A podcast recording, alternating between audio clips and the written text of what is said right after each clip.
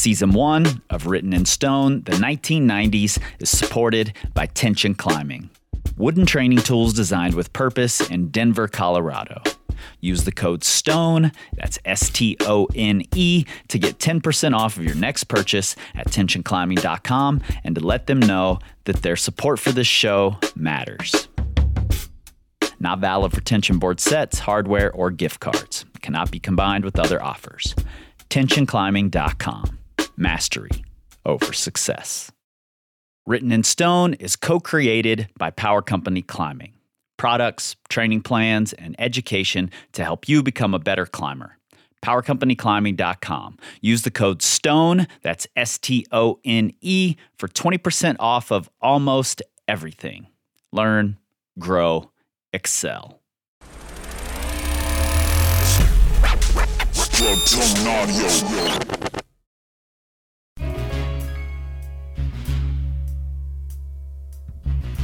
April 11th, 1999, was a more or less normal spring day in Red River Gorge. Temps were actually quite good, and despite it being one of the wettest months of the year, the humidity was also fairly low.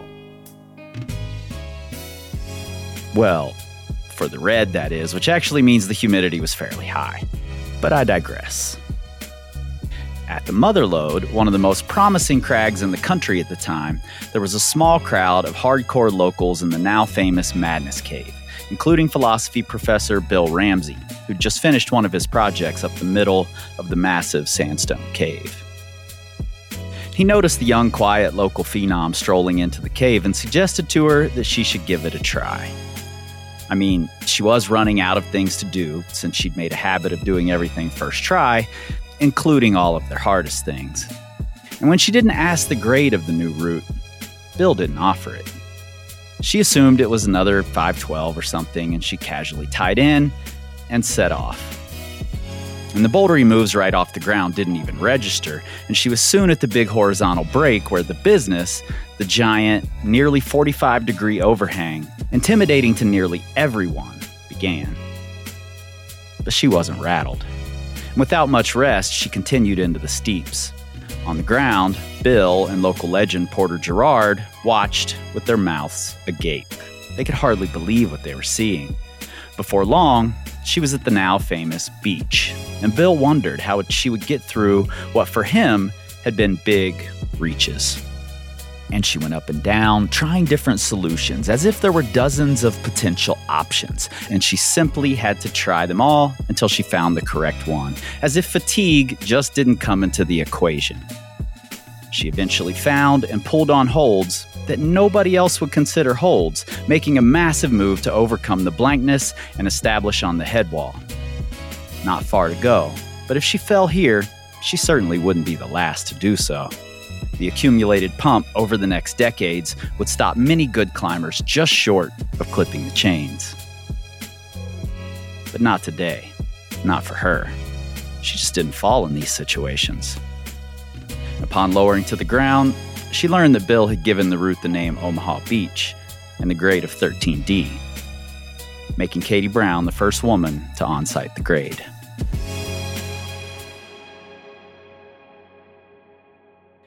Katie, welcome to Written in Stone. I'm I can't even tell you how excited I am to have you here. Thanks. Thanks for having me. Before we jump into this thing, I have a question for you. If today you and Lynn Hill had to have a boxing match for charity, who would win? Probably Lynn. I think if Lynn and I had to have a boxing match for charity, I'd put my money on Lynn. also, an, another totally random off the wall question or uh, a thought here. While I was doing research for this chat, I came across a statistic that made me laugh, and I wondered if you knew that according to the internet, you're worth $8.14 million. Are you aware of this?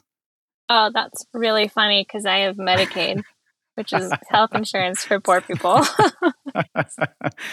uh, well, you need to have a talk with Google because they think you're worth $8 million.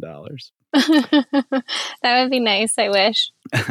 for me, this uh, chatting with you now and getting to introduce you earlier this summer at the International Climbers Festival is like a a, a real full circle moment because you wrote the first little blurb about me that was ever in a climbing magazine Mhm. after what I think was my first live performance that like wasn't just to a tiny little group of friends. Um, oh, that's funny.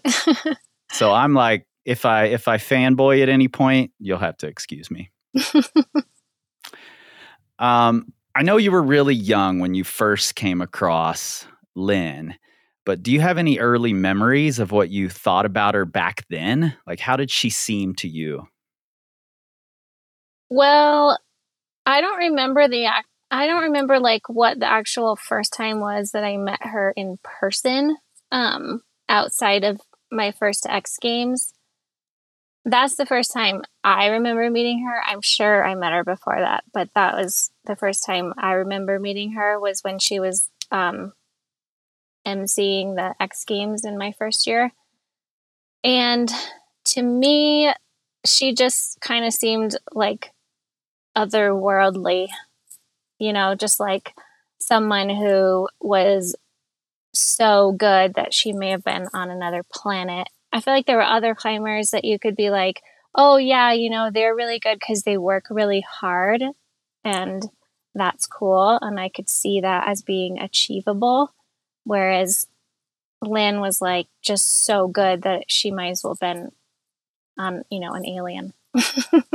Yeah, totally. I I remember the first time I met her in person, and it was at a party in the New River Gorge. And I had just recently written a song about Todd Skinner, and she she came up to me and said, "Are you Odub? Are you the guy who wrote that song about Todd?" And she was she'd been drinking a little, and she was like crying on my shoulder about Todd. And I was like, what universe am I living in that Lynn Hill is crying on my shoulder right now? hmm Definitely one of my wildest memories from back then. Uh, was that at the same event at the X Games? Is that when she called you the best sport climber in the history of the sport? I think so, yeah. I guess you didn't hear that live because she was commentating, right?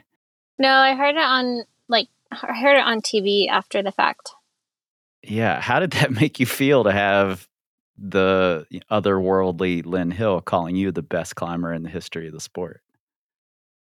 Well, on the one hand, I was pretty sure that it was on a teleprompter and she had just read it, which may be true.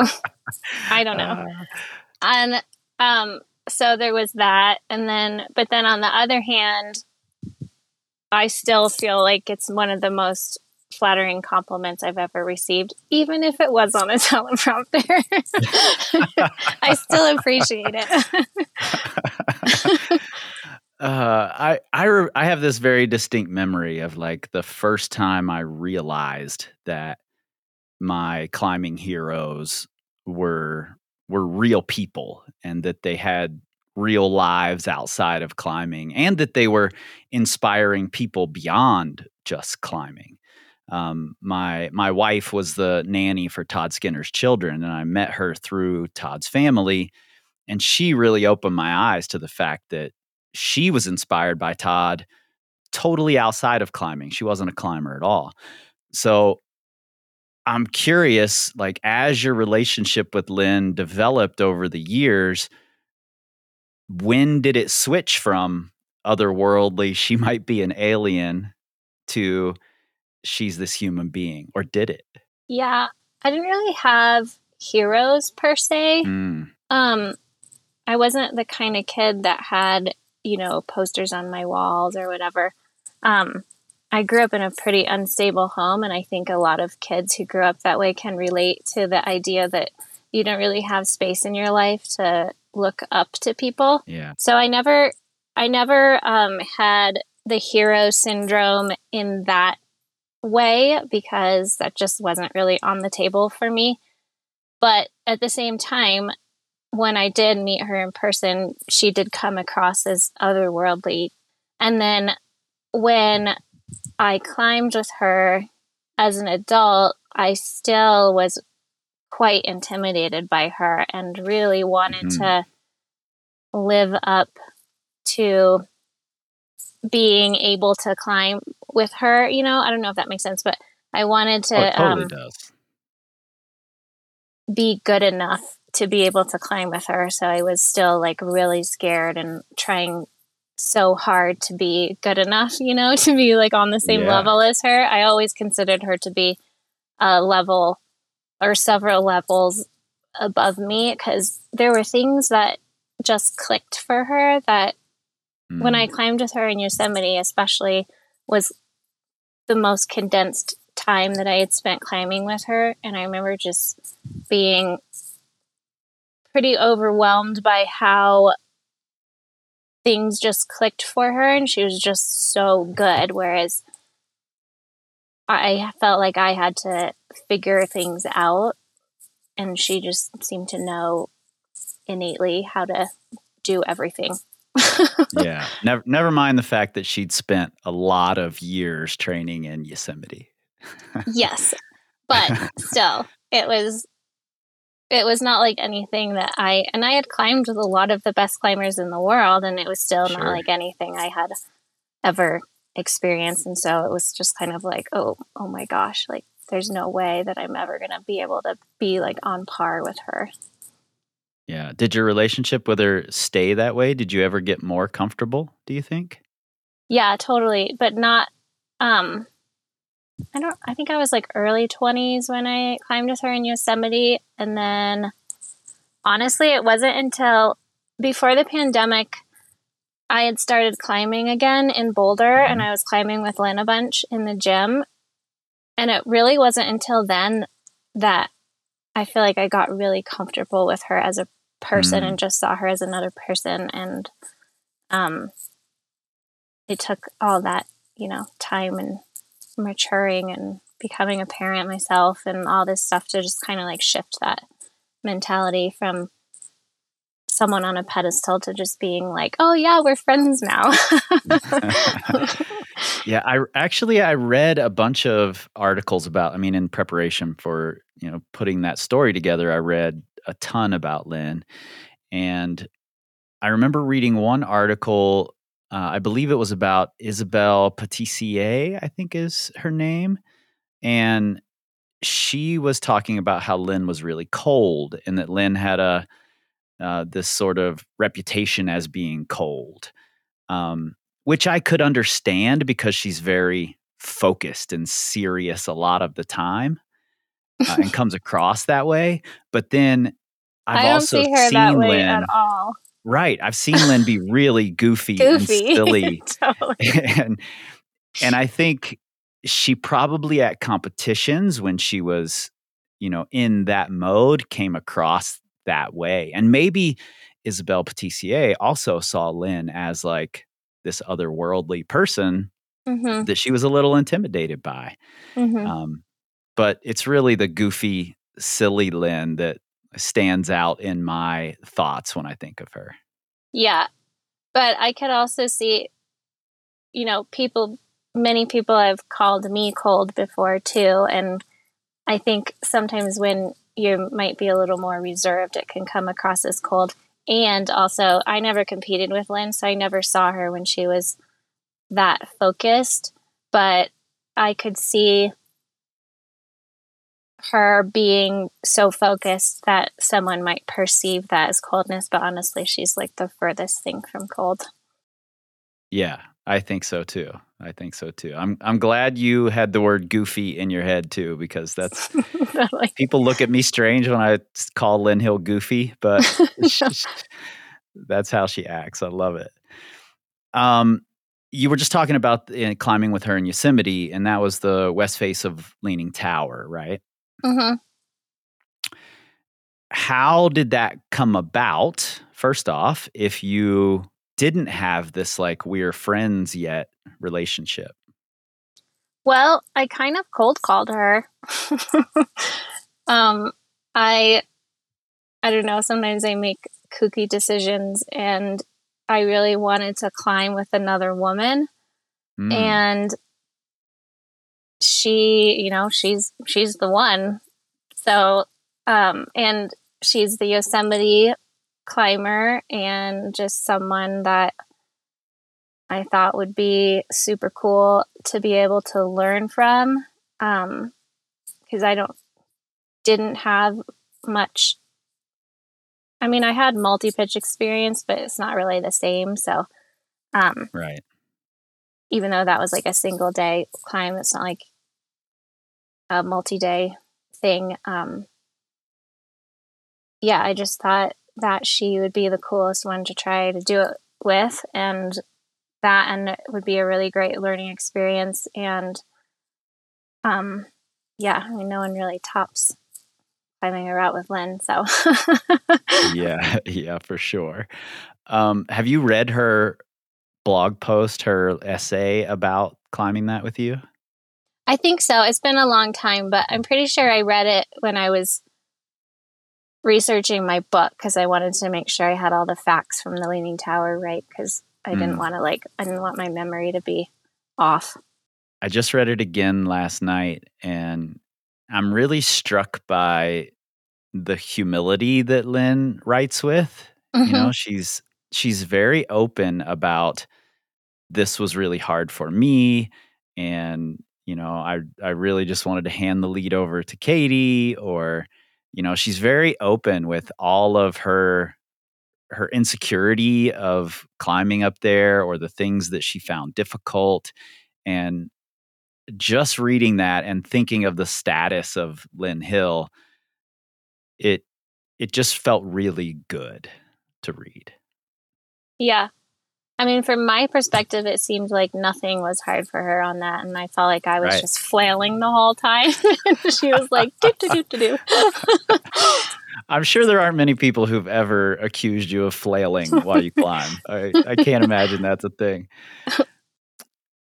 Was there a time in your climbing because you started so young? Um, or well, young for back then. Uh, these days, you know, climbers start when they're three or something. That's true. um, because you started when you were young, was there a point in time where you felt like you sort of had to represent for women? Um, not really. I feel like I was always just trying to survive. and I don't know if that's because I had like mental health stuff or whatnot, but Lynn was a way better role model in that regard. Like, I think she really, you know, put herself in those shoes. For me, I was just like, oh God, how can I get to the next day? Well, I remember watching you, you know, from the time when you were, you know, 13 or whatever in the Red River Gorge and and as you grew up and sort of reinvented yourself uh, as a, a trad climber and and going and doing the west face of Leaning Tower with Lynn. And to me, whether you were putting yourself in that role model position or not, I think it looked that way from the outside that you were this exemplary model of growing up and reinventing yourself. Um, to the point that, you know, I very distinctly remember my daughter, my oldest daughter, um, making a book for maybe first or second grade or something uh, about you. Oh.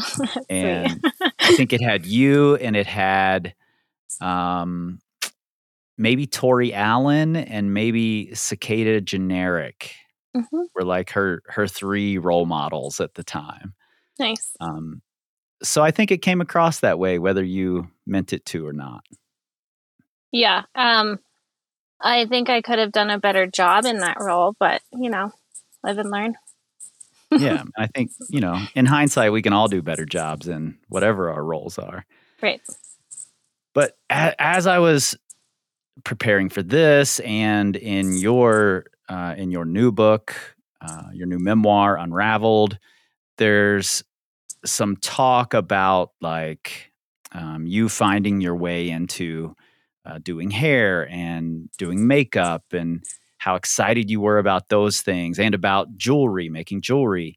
And that brought to my mind that Lynn Hill ad from the 1980s. I don't know if you've ever seen it, It was for Dare Perfume. Have you ever seen this? No, I saw your email, but I saw you wrote it in the email, but I've never even heard of this. I'm gonna have to send you this photo.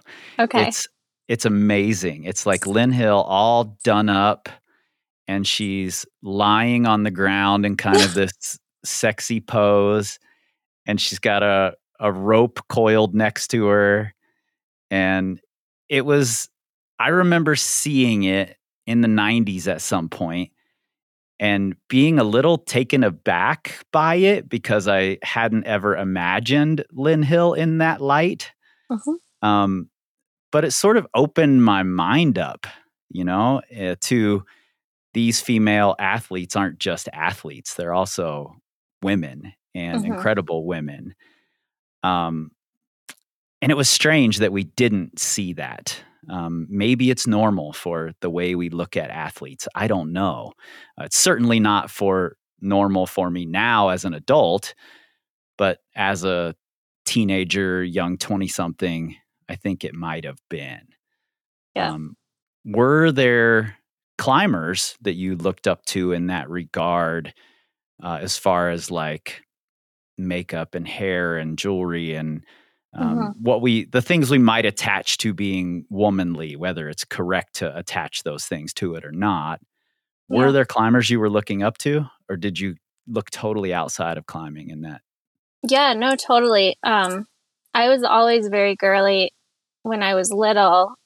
I was very, or wanted to be very girly. It wasn't really allowed in our house so much, but um, I always leaned towards being pretty girly, and I didn't really Mhm. want to go climbing initially because there were bugs, and um, so I always felt like a really strong desire to keep that part of me, whether it was like wearing, I always wore big jewelry while I was climbing, or, you know, flowered shorts that matched my top, or, you know, Christian would make me like Verve stuff that was matching. And um, so it was always really important to me. And I did always totally notice um, the women who seemed to figure out how to be an athlete and feminine at the same time.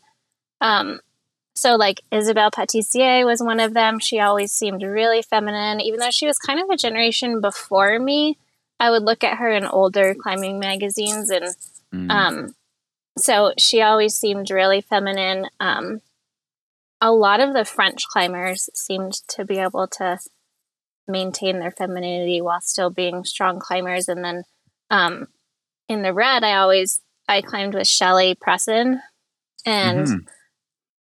Um, she always seemed like she would wear you know big gold hoops to the crag and have her hair done and Yeah, stuff yeah. like that. And so that always stuck out to me as well.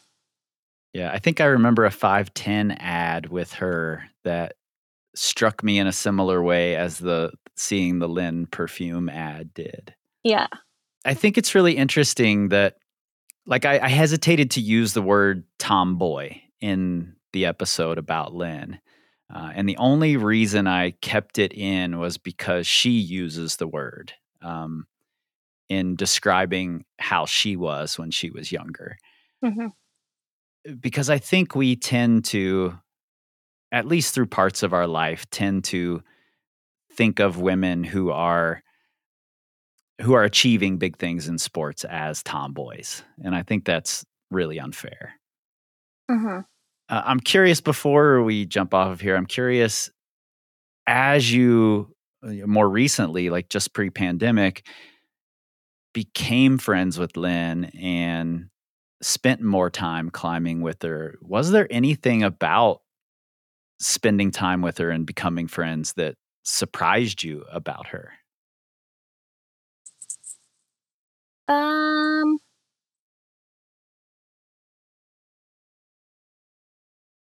I mean, it didn't really surprise me, but I think what one thing I noticed was um, her generosity, whether it's with her Mm, time or um, helping other people or being available for other people, or uh, she just has a very generous spirit. Um, with in in like a variety, you know, literally and metaphorically. I feel like she so it didn't surprise me, but it was fun to kind of see that side of her more and then also her silly goofy side. Uh, for some reason, anytime I think of Lynn as goofy, I have this image of her one time at a trade show when I ran into her. She had this weird, big, like bulbous hat on. I wish I had a photo of it. It was this strange, it looked like something out of like Good Times, that TV show from the 80s that Raj would have worn. Mhm. Crazy hat. I wish I had a photo. I think those are like the hats they would wear in the valley in like the 70s, right? Probably. kind of old school. You know, like that classic photo of the guys in front of El Cap. I feel like whenever she wears those hats, it's that vibe. Yep. Almost like an oversized paperboy type of hat. hmm Yeah. So funny. Are you climbing at all these days? Not really. Um, I was climbing a bunch before we moved and was really, really enjoying it. And um, so that was kind of pre pandemic. um, there's a little bouldering gym in Loveland, Colorado that we'd go to and climb with another family who had a girl Taylor's age. And um, and then I was climbing with Lynn a bunch at the Boulder Rock Club and I found I was just having a blast and feeling really strong. And I thought it was really cool how, as an older adult, I feel like when I was younger, I didn't, I was very like disconnected from my body. And so I never, I didn't really Mm. understand like maybe what was happening with your muscles when you're trying to do a certain move or whatever. It's just like you can do it or you can't. And, um, so I found it really cool coming back to climbing as an older adult, figuring out like, oh, if I do this move and I engage this muscle, I can do it more successfully. And noticing all these little things that I n- never noticed when I was younger. Um, but then um, we moved, and part of the reason we moved was because we had hoped to open a little gym in Salida because there isn't one Mm. but that kind of fell through. So um, nowadays, there's not really a gym in Salida. There's a teeny tiny little bouldering gym, but it's not not great. And um, there's I don't often have a full day to Yeah. that I would need to go down to shelf or climb somewhere outdoors. So without a gym, there's not much climbing at all. Yeah. I, I feel the full day struggle. I I have well, I have a 25 year old daughter, a three year old granddaughter, and now I have a 16 month old daughter. Oh, So, wow. uh, So number one, over. I'm surrounded by women, and I and I love it. Um, but yeah, totally starting over, and I definitely feel the I only have a half day, or I only have a couple of hours that I can get out and try to do something. yeah. One of the things I love about Lynn is that she was both a, a really successful competitor and she's, you know, climbed some of the hardest things, but she obviously also enjoys the adventure and the exploration and she'll go out and climb on easy things. And like you said, she's really generous with her time and just enjoys climbing and spending time with people. And she finds real joy in all of it. At least that's how it seems to me watching her. Mhm. Um, you know, you were a dominant comp climber, but I've also heard you mention things like doing the Matthes Crest and um, something about getting benighted on um, something in Eldorado Canyon and uh, your time in Indian Creek in Moab. So the the adventure and the exploration of climbing is also something that I know you've found joy in Mhm. and and even though you're not climbing right now a lot i'm curious do you think that even with all the complicated feelings wrapped up in climbing for you do you think there will be a time when you're finding joy in it again when it's a, a part of your life again I hope so. Right now, it's just a matter of accessibility, but Sure. um, and otherwise, I think I would be climbing a bunch and enjoying it a lot. But um, yeah, I mean, kind of coming back to climbing in my late 30s was a big shift and um, and really fun and cool. And one of my funny, or I, I thought it was funny when when we first started climbing again, we went to Wild Iris because it was easy. You know, it's a great spot with kids because there's all Mhm. those forts in the woods and there's like no approach and um, great camping and everything. And so um, we were at the base of this route and some dude walked up and asked my husband about the climb we had just done and how to do it or something like that. And I had just, you know, hung the draws and he came up and asked my husband about it. And I was like, but I did that. Like I was the one. That, and so I thought, you know, how cool is it that I've gotten to experience in one lifetime being the person who, you know, every time you go to a crag, everybody knows who you are. And Yeah. also the girl at the crag who, you know, the guys assume that it was the guy that put up the top rope. I've gotten to experience these two extremes within the sport, which is, I think, pretty rare and feels, to me anyway, it feels pretty special that I get to kind of be on both ends of the spectrum. You know, hopefully as my daughter gets older and whatnot, um, I'd love to get back more into like the adventure side of climbing and just, you know, like big days in beautiful places, which all of those days are some of my favorite days. So, Yeah, that that makes me happy to hear. Not that there was this guy asking your husband instead of asking you. I it was just funny. but it but it makes me happy to know that that you are still um, that you still do love it and and that there's going to be time for it in the future. Um, if you're ever back in Wild Iris, look me up. That's my home area. So, yeah.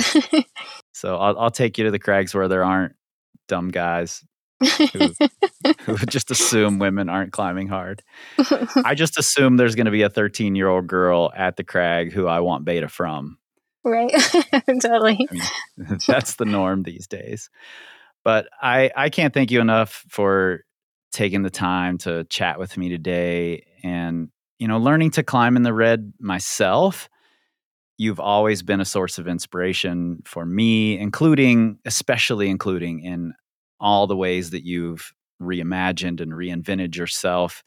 I, you know, Oh, as a, a kid who didn't have the greatest home life myself, I know how difficult that is, and especially how difficult it is to do it in a public way like you've done with your book. Yeah. And for me, when your daughter introduced herself to me, immediately told me she was a Swifty Yeah. and was dancing around. That was the highlight moment of my entire summer. yeah. She's very comfortable with herself, which is very important to me.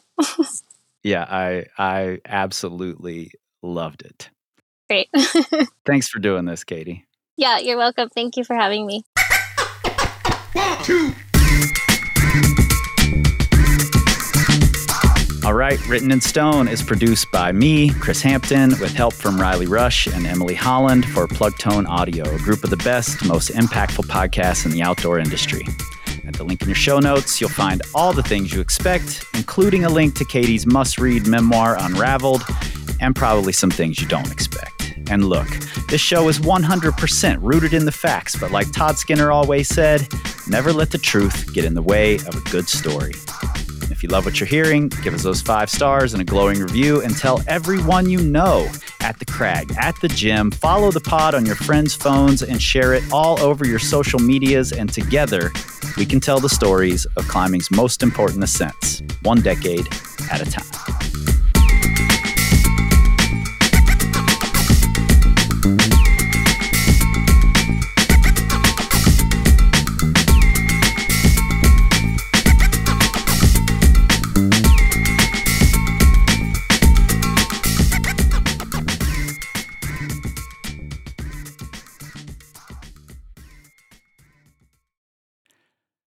Stoners.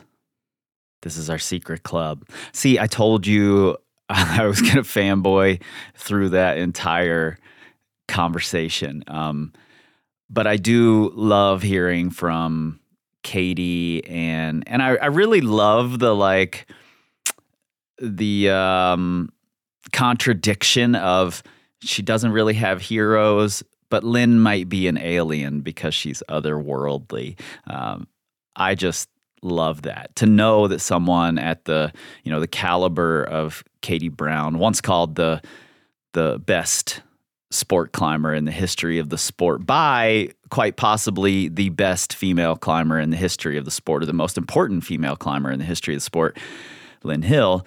Um, hearing that they think other climbers are otherworldly is really fantastic for me. And hopefully this these first two episodes are a good, you know, taste of what's to come. It's essentially every week you're going to get an episode for the next few months actually and it will go story episode and then a week conversation episode with with a pro or a top climber who has been inspired by that ascent or that climber and then we'll follow that up with another story. Um, there are going to be some bonus conversations thrown in there. We're going to double up occasionally. One of those is coming soon. Um, but next week is a story episode about uh, one of the most important ascents ever. Um, not just for the 90s, but ever. It's still talked about today and hotly debated today. Um, and it is the story of a British superstar launching himself into orbit. And maybe most exciting for me is that in the lead up, he does something that sets off a domino effect that will reverberate through uh, several episodes of this season, including uh, one or two bonus episodes that are coming that are some of the most fascinating pieces of the 1990s for me. All right. Again, thanks for listening. I'll see you next week.